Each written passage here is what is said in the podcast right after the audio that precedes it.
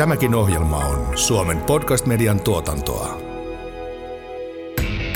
Rakennustaito. Ammatillisen osaamisen ääni vuodesta 1905. Tervehdys Rakennustaito podcastista. Tässä jaksossa puhutaan vastuusta. Mä oon vaan töissä täällä. Miksi työmailla vältellään vastuuta ja mitä sille voi tehdä? Kysymyksiin ovat vastaamassa oikeat asiantuntijat. Juho Ylikärppä, työnjohtaja tamperelaisessa Aki Hyrkkönen Oyssä. Tervetuloa linjoille. Kiitos. Ja sitten laatu- ja kehitystehtävissä työskentelevä Haahtelan mies Jere Väisänen. Tervetuloa. Kiitoksia. Ja pakko mainita, että kyseiset herrat ovat myös molemmat RKL-aktiiveja omien yhdistystensä hallituksissa varapuheenjohtajina. Näin, ja studiossa tietysti tuttuun tapaan viestinnän asiantuntija Kimmo Kolander. Hyvää ajankohtaa. Nimenomaan, ja tietysti rakennustaidon päätoimittaja Maria-Elena Äänruut. Hieman on provokatiivinen nyt tämä, tämä aloitus tässä, että ymmärrämme, että vastuista puhutaan, rakentamisen laatu on ikuisuusteema ja, ja tota, erittäin mediaseksikäs teema sellainen ja, ja tota, harvemmin sitä sitten niin kuin erityisesti kiitellään, kun kaikki menee oikein hyvin, mutta kun tulee laatuongelmia, niin sehän näkyy ja kuuluu kauas. Ja tietysti siinä sitten tulee, että kuka teki, mitä, mitä teki ja onko tämä vastuukysymys nyt on, ongelma työmailla? Kysytään Jere Päisäseltä tähän heti kättelyssä. Sitä asiaa voi tarkastella monelta, monelta kantilta, mutta, mutta tota, kyllähän se silloin muodostuu ongelmaksi, jos, jos vastuuta nimenomaan vältellään ja niitä virheitä piilotellaan. Että ei tuoda esiin, esiin asioita suoraselkäisesti, ei kommunikaatio toimi ja, ja se on semmoista niin kuin salailun kerhoa niin sanotusti, että Virheitä peitellään. Niin, kyllä. Onko niin kuin pientalopuolella usein todetaan hupaisasti, että siitähän lähdetään, että vastaava mestari ei vastaa mistään? Vastaava mestari vastaa kaikesta. No mikä se on se Juho Ylikärpän kokemus asiasta, että vältelläänkö vastuuta? Pistetäänkö pää, pää pensaaseen, kun tulee virhe? Joo, kyllä se välillä tuntuu vähän semmoista olevan, että ei ole meidän urakkaan kuuluvaa, että tehdään vaan se minimi, mitä joku vaatii, että ei sillä välitetä laadusta välttämättä – välttämättä ei työntekijät edes tiedä, että mitä kaikkea kuuluu urakkaan. Että. Hanskat putoo heti, kun kello tulee neljä ja tätä rataa. Kyllä vaan. Joskus näin. Ei aina, mutta joskus. No mitä sille sitten voisit tehdä? Et, tiedämme kuitenkin, että, että työmaan johdolla on kovat vastuut ja, ja siis va, vastaava mestari, niin kuin tuossa tuli jo mainittua, vastaa aivan kaikesta ja, ja tota, tämähän on myös säännelty ala, että kuka vaan ei voi ryhtyä ää, rakennushankkeen vastaavaksi mestariksi tai työnjohtajaksi. Ää, onko se sitten erityisen vastuullisia ne ihmiset, jotka tällaisiin tehtäviin hamuaa ja hakeutuu? Juho? Kyllä, se varmaan vähän näinkin on, että ei siihen ihan monikaan rahan vuoksi lähde, että ei tästä niin paljon saa, että sitä ihan rahan vuoksi kannattaa tehdä. Että kyllä siinä jonkunmoinen innostus ja joku vastaava täytyy olla siihen aiheeseen, että semmoiseen viitsii lähteä mukaan. Että rakkaudesta lajiin, niinkö? Niin. Mm, ja, ja, va, ja vastuu tulee persoonan mukana, niinkö? Varmaan. no mitä Jerellä on kokemusta, että kasvavatko ihmiset siihen vastuuseen sitten, kun valkoista kypärää laitetaan päähän? Mm, mä sanoisin tuohon, että, että osalle se on niin kuin luontaista, luontaista ja se näkyy, näkyy niiden luonteenpiirteiden kautta, mitä, mitä henkilö edustaa ja omaa. Ja tota, joillain se kasvuprosessi on sitten huomattavasti niin kuin jyrkempi käyrältään niin sanotusti, että, että lähdetään aika nollista, mutta sitten koulutuksen ja asenteiden ja ihmisten kanssa yhdessä tekemisen ja, ja kunnianhimokin vaikuttaa niin kuin tällaisiin asioihin älyttömästi, että, että kunnianhimoiset ihmiset on tehokkaita ja he, he kantaa sitä vastuuta myös, niin kuin, koska he, he haluaa, haluaa tehdä oikein ja haluavat olla esillä siinä heidän edustamassa tehtävässään. Että. Juho, säkin olet työnjohtajana ollut verraten pitkään, mutta olet kuitenkin vielä nuori mies. Et miten se silloin, silloin tota ensim, ensimmäisenä kertoina tuntui olla, olla kypärä päässä nimenomaan valkoinen kypärä päässä muiden edessä ja vastuussa kaikesta. Että miten, miten koet, että, että kasvoit siihen tehtävään? No kyllähän se siinä koulun ohessa pikkuhiljaa sitä myötä, kun pääsi sitten kesällä työmaille harjoittelemaan sitä mestarihommaa, niin pääsi vähän sillä niin kuin vanhemman mestarin oppii jollakin tavalla, että vähän sai kysellä tyhmiä niin sanotusti ja vähän jotain niin kuin vinkkiä siihen hommaan, että ei tarvinnut suoraan ruveta itse, itse täysin mitään niin kuin pelkkien kuvien perusteella ruveta hoitamaan, että semmoista apua oli tarjolla. Ja sitten tietenkin koulun jälkeen kun valmistunut, niin siinähän se on sitten sitä mukaan tullut tullut, kun on tehty. Että. Käytännön opit ja mentorointi, mutta saitko mielestäsi, kun ei tässä nyt kuitenkaan ole, ole kymmeniä vuosia valmistumisesta, niin saitko mielestäsi koulussa jo eväitä nimenomaan johtamiseen ja, ja vuorovaikutukseen ihmisten kanssa? No aika vähän suoraan sanottuna, että eikö se niin kuin työmaalla, työmaalla vasta tulee, että koulu on sen verran teoriapohjasta, että ei siellä – pysty semmoista varmaan oikein opettamaankaan. Että. Jaa, kyllähän se on kaiken näköistä konsulttien vetämää roolileikkiä aikuisillekin luvassa, että kun harjoitellaan vaikeita, vaikeita johtamistilanteita, niin, niin ainakaan ammattikorkeakoulut eivät silloin, silloin vielä, eivätkä ilmeisesti vieläkään merkittävässä määrin ole, ole tähän puoleen satsanneet ja nuoret, nuoret tuota, mestariopiskelijat saavat sitten hakea sen oppinsa, oppinsa sieltä työmailta ja siinä tota, Jerellä on...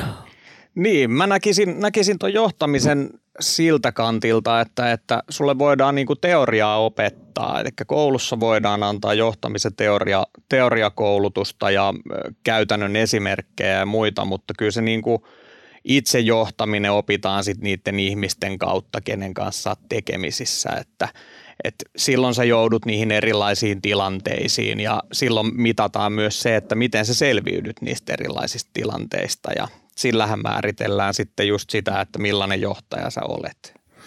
Varmaan pohjatyöllä on myös tärkeä rooli, että minkämoinen tunnelma sinne porukkaan saadaan sitä alkuvaiheesta jo.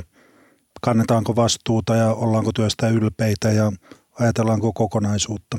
Kyllä, miten tiimi pelaa yhteen, että on semmoinen niin kuin osapuolten välinen luottamus siinä. Että. Luottamuksen rakentamisella. Mitkä on sitten niitä riskitekijöitä, mikä, mikä etäännyttää vastuusta? Olisiko Juholla siihen työnjohtajan arjesta kommenttia? Kyllä se varmaan aika pitkälti on se, että nykypäivänä urakat pilkottu niin pieniin, niin välttämättä ainakaan itse kun korjausrakentamispuolella, niin tuntuu, että työntekijät aina kun ne työmaalle tulee, niin pitäisi lähteä kouluttaa, että mitä kaikkea niiden pitäisi edes tehdä, että siellä ei niin välissä työjohto urakoitsijoilla välttämättä ole informoinut siitä kokonaisuudesta, että mitä niiden pitäisi siellä tehdä ja kuka mitäkin asiaa hoitaa. Että. Pitääkö niin kuin aloittaa alusta vähän joka aamu? Niin, ja sitten tulee seuraavana päivänä toinen porukka, joka taas sitten on yhtä kuutamolla kuin oli aikaisemminkin porukka. Niin No se kuulostaa kyllä siltä, että, että se vastuukin saattaa kadota siinä ketjussa, jos ei edes nimeä tiedä ja kyllä. ehdi oppia edes, edes sen mestarin nimeä sitten toisessa päässä ketjua. Mm. Aikamo, aikamoista hankaluutta päivittäiseen työhön. Niin toi on ihan todellinen ongelma se, se että, että tota, vaikka työjohtaja olisi tehnyt varsin tehokkaan ja huolellisen ennakkovalmistelun ja suunnittelun, niin se, että jos sä sille tekevälle portaalle niin sanotusti käyt joka viikko, joka päivä, niin eri porukalle ne asiat läpi, niin kyllähän se luo semmoista turhautumista. Ja sitten kun ihminen turhautuu, niin mehän tiedetään, miten, miten ihminen reagoi turhautuessaan. Kiukutteluksi menee.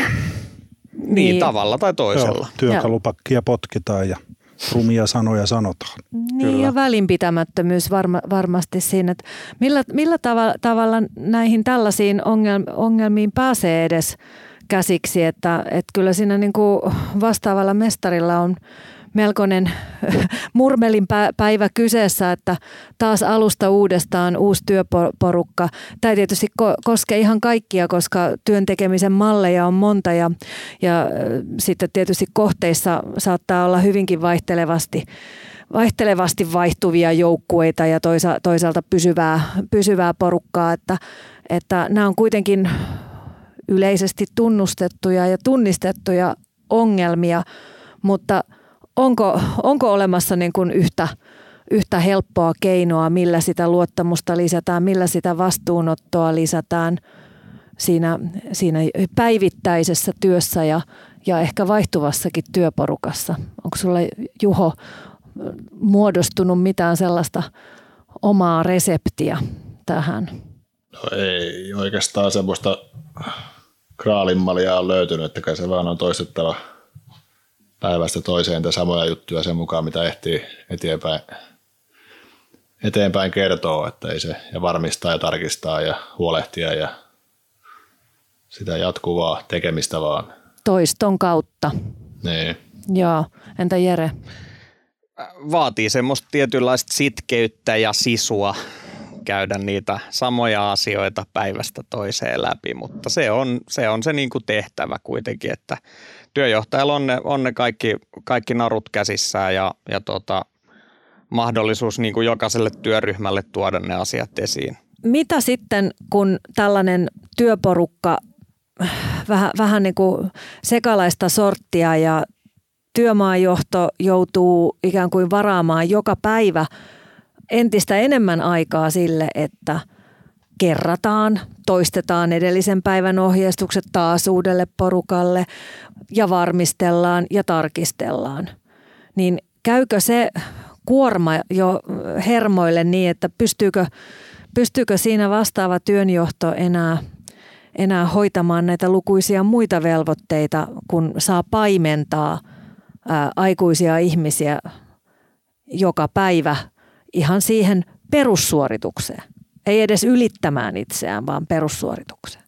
Mun mielestä, jos työjohtaja pitäisi suunnitella ja miettiä ja tilailla tavaraa niin kuin tulevaisuuteen, niin se arki menee siihen tulipalojen sammutteluun ja tarkisteluun ja varmisteluun, niin ei se yhtälö vaan toimi, jos päivässä on kahdeksan tuntia työpäivässä, niin ei se vaan aika ei riitä kaikkeen, että jostakin, jostakin se on aina sitten pois se sen hetken ohjaus ja varmistus ja tarkistus. Totta kai sitäkin tarvii tehdä, mutta joku semmoinen oikea määrä siinäkin. Että. Miten sä Jere näet, kun sä kehität työksesi laatua ja kehitys kehittyy? Niin, niin.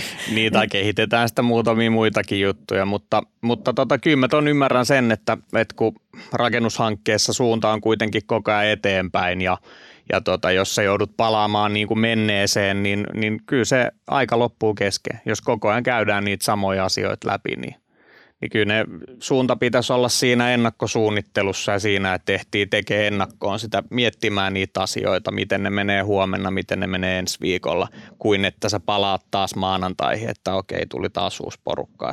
Mutta ennakkosuunnitelma on vaan suunnitelma. Sitten, sitten tulee se to- toteuttaja ja jos, se, jos siinä toteutuksessa tulee just näitä Juhon kuvaamia ongelmia, niin, niin eipä se sitten yksin auta se hyvä ennakkosuunnittelukaan. No se hyödyttää siihen, että, että sulla menee vähemmän aikaa sen asian läpikäymiseen sitten siinä niin kuin, kun sitä hommaa lähdetään pyörittämään. Että kun sä oot itse miettinyt, miettinyt ne asiat ja näet kirkkaana sen vision siinä, niin kyllä se aika säästyy siinä, mutta toi on usein ongelma meille, että me ei ehitä sitä ennakkosuunnitteluakaan tekemään nykyään. Että Joo. Se on ihan, ihan todellinen ongelma. Että Sekin pitäisi resurssoida.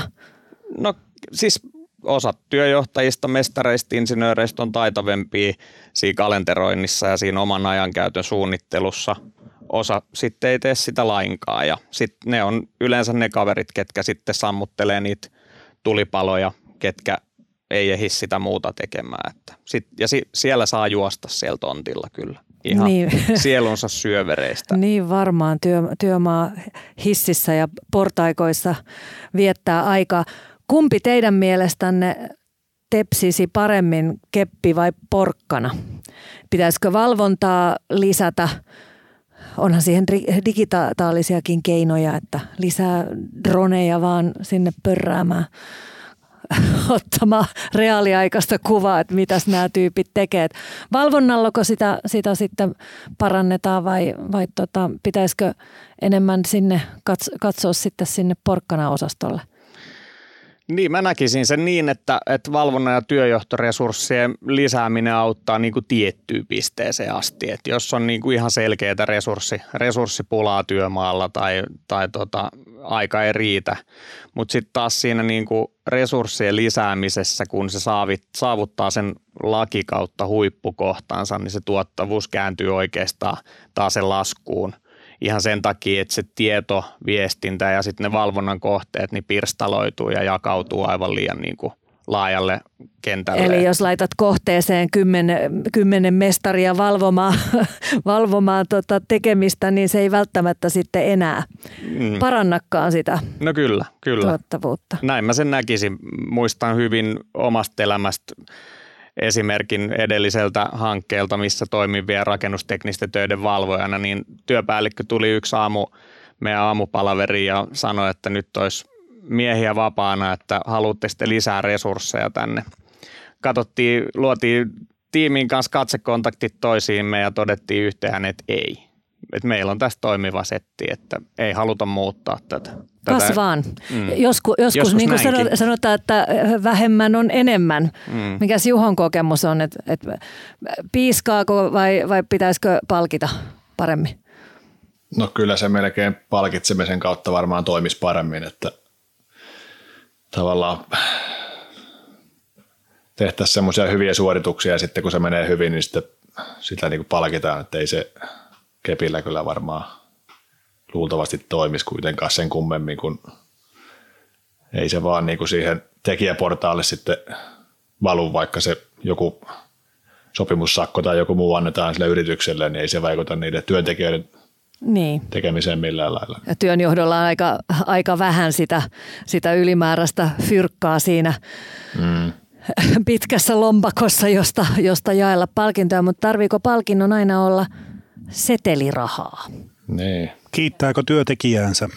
No kyllä ainakin itse, jos olisin tekevässä portaassa, niin kyllä mä ainakin niin kuin tekisin sen niin hyvin kuin pystyisin, että luulisin, että se lopputulos olisi kaikille se tärkein ja ammattilaiset kun tekee omaa hommaansa, niin tekisi sen niin hyvin kuin pystyy ja ammattilaisen nyt luulisi osaavan tekevän, niin eikö se silloin pitäisi kiittääkin tekijänsä?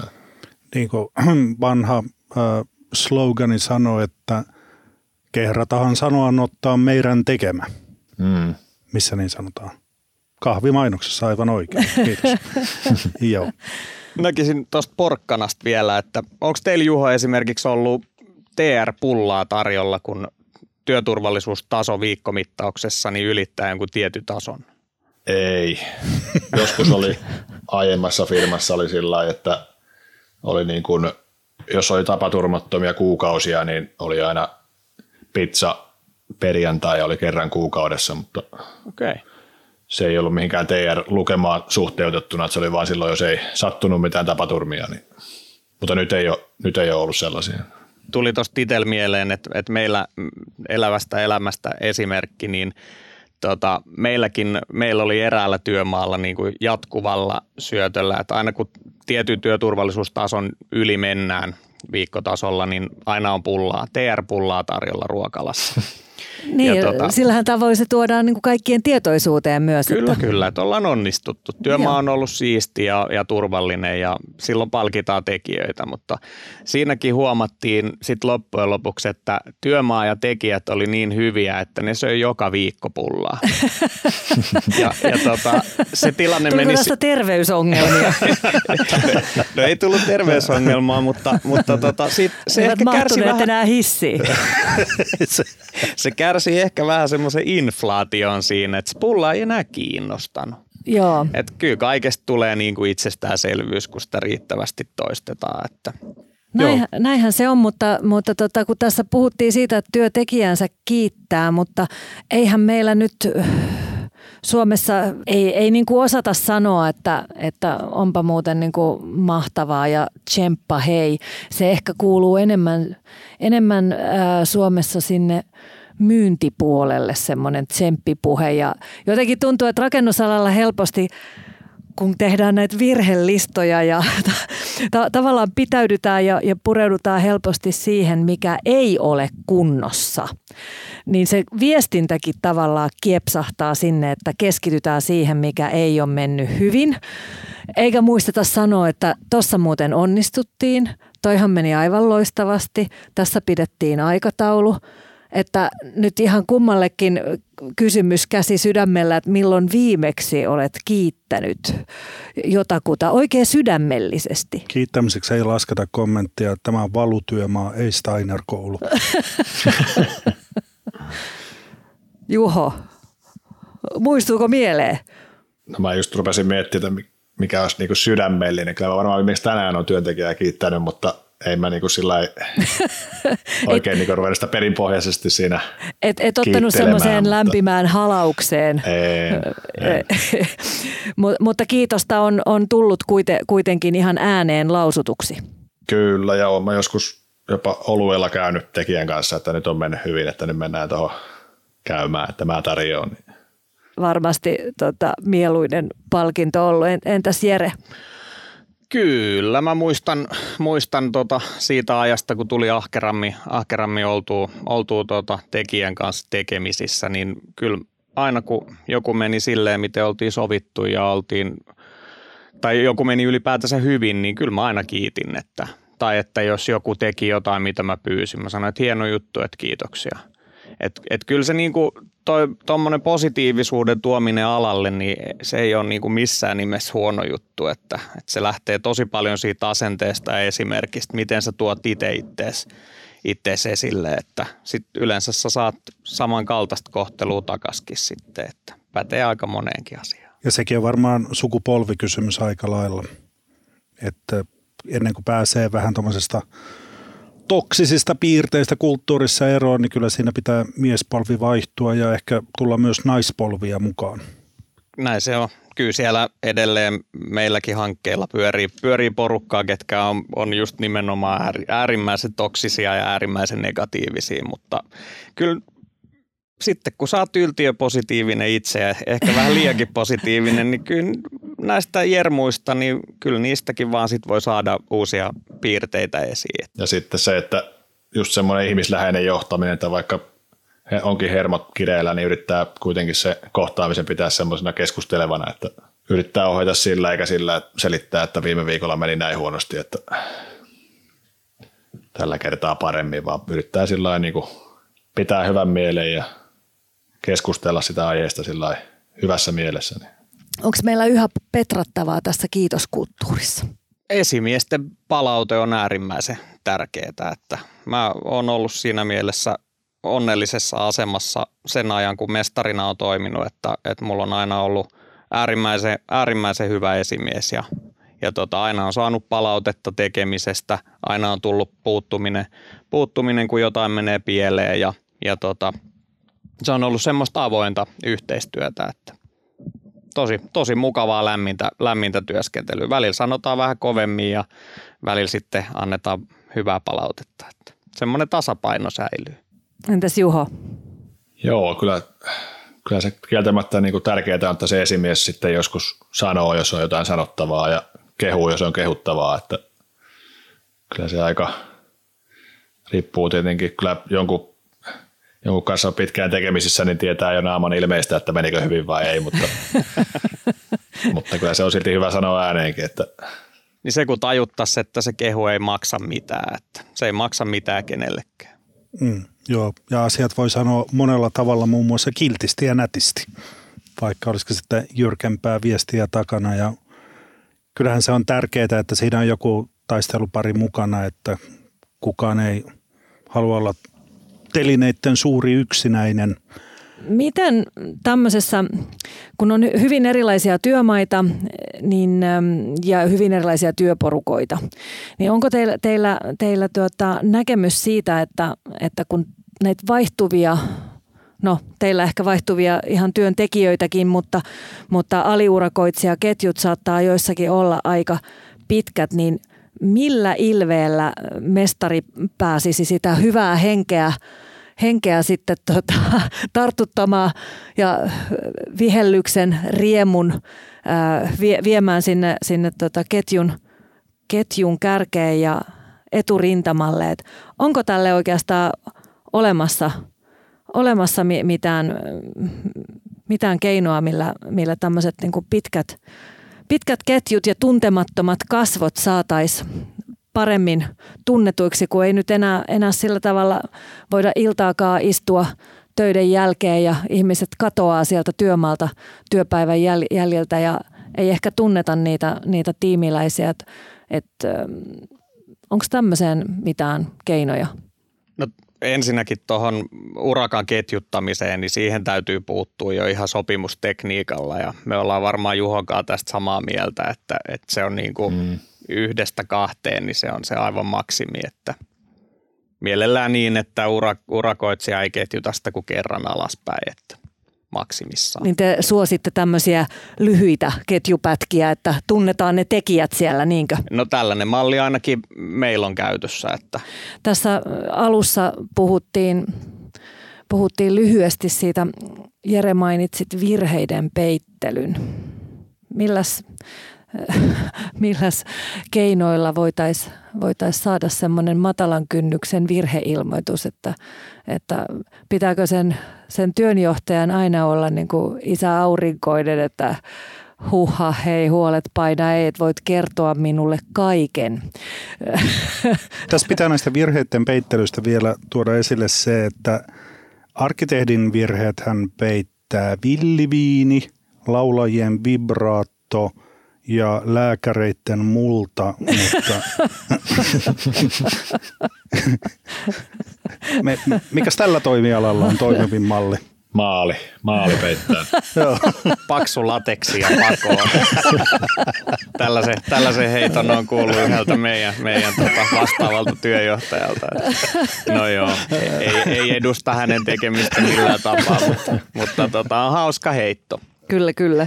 Mutta tota, kyllähän kuin rakentamisessa ja kaikessa muussakin niin virheitähän sattuu. Se on ihan, ihan fakta, että, että mutta se semmoinen ilmoittamisen kulttuuri, niin meillä on selkeästi kadoksissa, että, että vahinko sattuu ja, ja tota, sen niin kuin ilmoittamista pelätään, koska pelätään tietysti, että tulee sanktioita. Eri urakoitsijat, eri työnantajat hoitaa asioita vähän eri tavalla. Että jotkut saattaa olla, että toi lähtee tilistä, en tiedä onko laillista, mutta ainakin että se, että se uhkaus on siellä taustalla, niin vaikuttaa totta kai niin kuin asenteisiin ja niihin ilmoittamisiin. Mutta tota, se, kun niistä ei ilmoiteta niistä asioista, niin se aiheuttaa sitten taas sen, että huomataan harmillisen myöhään usein niitä asioita. Että johonkin viemäriin on vaikka porattu runkovaiheessa, niin joudutaan räjäyttämään koko lattia ja piikkaamaan paikalla valubetonit auki ja, ja näin päin pois. Että, että tota, mun mielestä työmaalle tulisi luoda sellainen kulttuuri, että mestarien ja urakoitsijoiden työjohtajien ja työntekijöiden välille, että asioista voi puhua suoraan. Ja tähän, tämä saavutetaan mun mielestä sillä, että siinä on niin kuin oikea lähestymistapa mukana mestarilla siinä, että se ei lähde, lähde siitä, että sä alat huutamaan, huutamaan ja nostamaan sanktiokorttia, punaista korttia kavereille, vaan tota, enemmänkin, että lähestyt sitä asiaa niin, että älyttömän hyvä, että tulit sanomaan, että laitetaan korjaus käyntiin ja käydään sun kanssa läpi, että miten me saadaan vältettyä tällaiset tilanteet, että näitä ei enää toistu jatkossa. Toimiiko se Juho myös tamperelaisella korjaustyömaalla samalla tavalla? Aika harvoin nyt, kun oikein asiaa miettimään, niin muistan, että kukaan olisi tullut sanoa, että olisi tullut tehtyä virhe, että kyllä se yleensä työjohdon huomauksesta tulee se, että nyt on tullut virhe, että en kyllä nopeasti muista, koska viimeksi jos joku tullut sanoa, joko jotain pieniä nyt tietenkin, että vahingossa meni joku johto poikki tai jotain muuta, mutta ei semmoisia isompia, onko nyt sitten vaan, että en muista vai onko, ettei ole tullut sanomaan, mutta ei halua muistaa kaikkia, Nee. kaikkia työmaan virheitä, mutta monastihan tästä puuttuu tavallaan ehkä sen virheen tekijältä se ymmärrys, että, että se nopea älähdys voi voittaa sieltä toisesta päästä. Siinä saattaa olla satojenkin tuhansien, tuhansien ää, setti edessä, että, että ne sanktiot ei tule pelkästä siitä viivästymisestä, vaan siitä, että sitten kun lähdetään purkamaan jo tehtyä, niin, niin kaikki ymmärtää, että sitten on isot rahat ja isot itkut. Et, Kyllä. et miten, miten tämmöiseen kulttuuriin, koulutetaanko siihen, että sanokaa nyt hyvänen aika, jos, jos jokin menee pieleen, niin se on nopeampi korjata se virhe nyt kuin myöhemmin.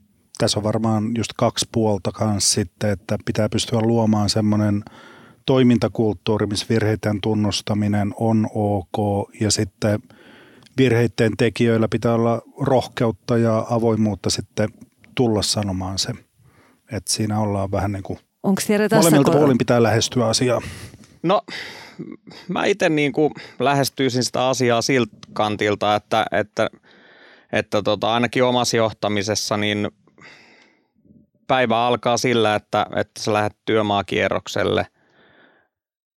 Se jo, että sä näyt siellä heti päivän aluksi, ne henkilöt tiedostaa, että mestari on työmaalla. Ö, muistat hyvät käytöstavat, oot aidosti kiinnostunut niistä tekijöistä mestarina. Et vähän niin kuin osataan katsoa sitä silleen boksi ulkopuolelta.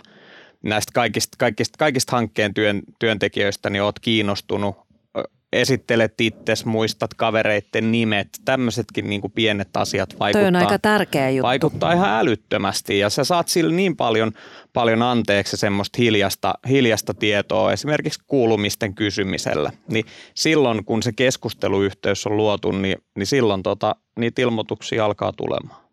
Nyt kun rakennus on valmistunut ja on luovutuksen hetki, niin eh, jännittääkö se? Tarkastukset on pitkiä ja vastaanottaja esittää kiusallisia kysymyksiä. Ja vastuut on nykyäänkin aika isot, Niin, varsinkin työnjohtajilla. minkämoinen tilanne se on? Ei sen pitäisi jännittää. Jos sulla on puhtaat jauhot pussissa ja oot varma siitä, että olet toiminut hankkeen aikana oikein, niin, niin tota, ei, se, ei se jännitä silloin. Sitten jos tilanne on päinvastainen, niin kyllä mua ainakin jännittelisi. Juho, kutkuttaako se loppukatselmus? Kyllähän se itse tietenkään, kun ei vastaavana ole, niin ei suoranaisesti siinä NS etulinjassa ole, mutta kyllähän se aina semmoinen mielenkiintoinen päivä on, että kysytään sitten vastaavalta, että menikö läpi, niin kyllä se tavallaan siinä vasta sitten selviää tavallaan se tilaajan näkemys siitä aiheesta, että menikö hyvin vai ei. Ja jos Miten meni niin kuin omasta mielestä? niin, niin. Vaikka vastaanotetaan, niin että oliko paljon valitettavaa ja korjattavaa ja huomautettavaa. Että Mutta totuushan on se, että siinä, siinä tota, luovutuksessa tai käyttöönottokatselmuksessa, niin siinähän voi tulla sellaisiakin asioita ilmi, mitä sä et ole edes ajatellut. Ja senhän takia tä- tämmöisiä toimenpiteitä siellä rakentamisen prosesseissa on, että Pystyykö ne ottamaan tämmöisenä opettavaisena palautetilaisuutena vai minkämoiseksi ne muodostuu? Jere tässä hymyilee arvoituksellisesti ja hakee Kyllä. muotoilua. Kyllä. Pitäisi pitäis pystyä ottaa hyvänä palautteena ja siinä, että, että tota, Eikä niin, että syö kypäränsä. no ei missään nimessä. Et mun mielestä alalla on älyttömän hyvä käytäntö esimerkiksi rakennusvalvontojen suhteen nykyään, että pidetään ö, rakennusvalvonnan ennakkokatselmuksia, ennakkotarkastuksia, missä ollaan sitten yhtä mieltä siitä, että mitä puutteita on ja mitä pitää olla korjattuna käyttöönottokatselmukseen mennessä. Niin tämä on niinku just sitä, sitä, mitä rakennusvalvonnan pitäisikin tehdä. Että. Juuri näin ja nyt tähän loppukatselmuskohtaan voisi oikeastaan tiivistää tämän, tämän te, teidän, teidän ajatuksen tä, tästä niin kuin vastuusta. Jere, sinä uskot tähän ennakkosuunnitelman ja, ja hyvän suunnittelun ja varautumisen varautumisen tota, ihmeeseen. Ja, ja sitten taas Juho täällä vannoi siihen sanotaanko hengen paloon, että se lähtee sieltä itsestä, että tuli keppiä tai porkkanaa, niin se kaikkein suurin, suurin niin kuin vastuuttaja löytyy, löytyy sieltä omien korvien välistä, että, että ajaa se hyvä, hyvä laatu ja hyvän te- tekeminen ja, ja vastuun, vastuun kanto koko siitä hankkeesta tavallaan tekemään sellaista jälkeä, että kehtaa omaksi sanoa niin kuin tässä tuli julki. Mutta oliko teillä vielä joku sellainen ää, vinkki henkilölle, joka harkitsee ottavansa sen seuraavan askeleen työmaalla ja kantamaan valkoista kypärää ja isompaa vastuuta, että mi, mitä sanoisitte sellaiselle aloittelevalle työmaajohtajalle? Pitääkö vastuuta pelätä näinä aikoina? Mun mielestä hyvälle johtajalle omi, ominaisuuksia tai tämmöiselle koulupenkiltä työmaalle tulleelle, niin on se, että asenne on kunnossa, sä oot kiinnostunut asioista, sä oot tiettyyn tapaan tavoitteellinen, sulla on kunnioitusta tekijöitä ja sitä prosessia ja sitä, sitä rakennusta kohtaan, sulla on kunnianhimoa, sä oot avoin ja positiivinen. Se on niin kuin, ne on semmoisia sosiaalisuuden ja muutosjohtamisen supertaitoja, mitä nykyään ei voi korostaa tarpeeksi. Asenne ratkaisee paljon. Näin. Mitäs Juha? Joo, hyvin Siede tiivisti aiheen. Mä meisin ensin sanoa, että pakene jos pystyt, mutta... Mä olisin sanonut tuon seuraavaksi. Kohta yksi. kyllä, mutta kyllä se niinku, juuri näin on, että kyllä siellä se asenne pitää olla kunnossa, että tämmöistä jaksaa ja viittii tehdä. Että. Mutta varmasti semmoisia tekijöitä ja löytyy ja tota, niin kyllä se niinku semmoinen seuraava steppi on siitä tekijän paikalta, kun lähtee yhtäkkiä katsoa, kun pitäisi 50 tekijää katsoa ja suunnitella niiden hommia valmiiksi, niin se on aika, aika erilaista niin sanotusti. Juuri näin. Ja vastuunkantoa on myös lopettaa podcast ajoissa ja kiittää, kiittää vastuuntuntonsa tunnistaneita vieraita käynnistä. Kiitoksia Juho Ylikärppä ja Jere Väisänen. Tämä oli erittäin valaisevaa ja Rakennustaito podcast jälleen seuraavan kerran. Rakennustaito, ammatillisen osaamisen ääni vuodesta 1905.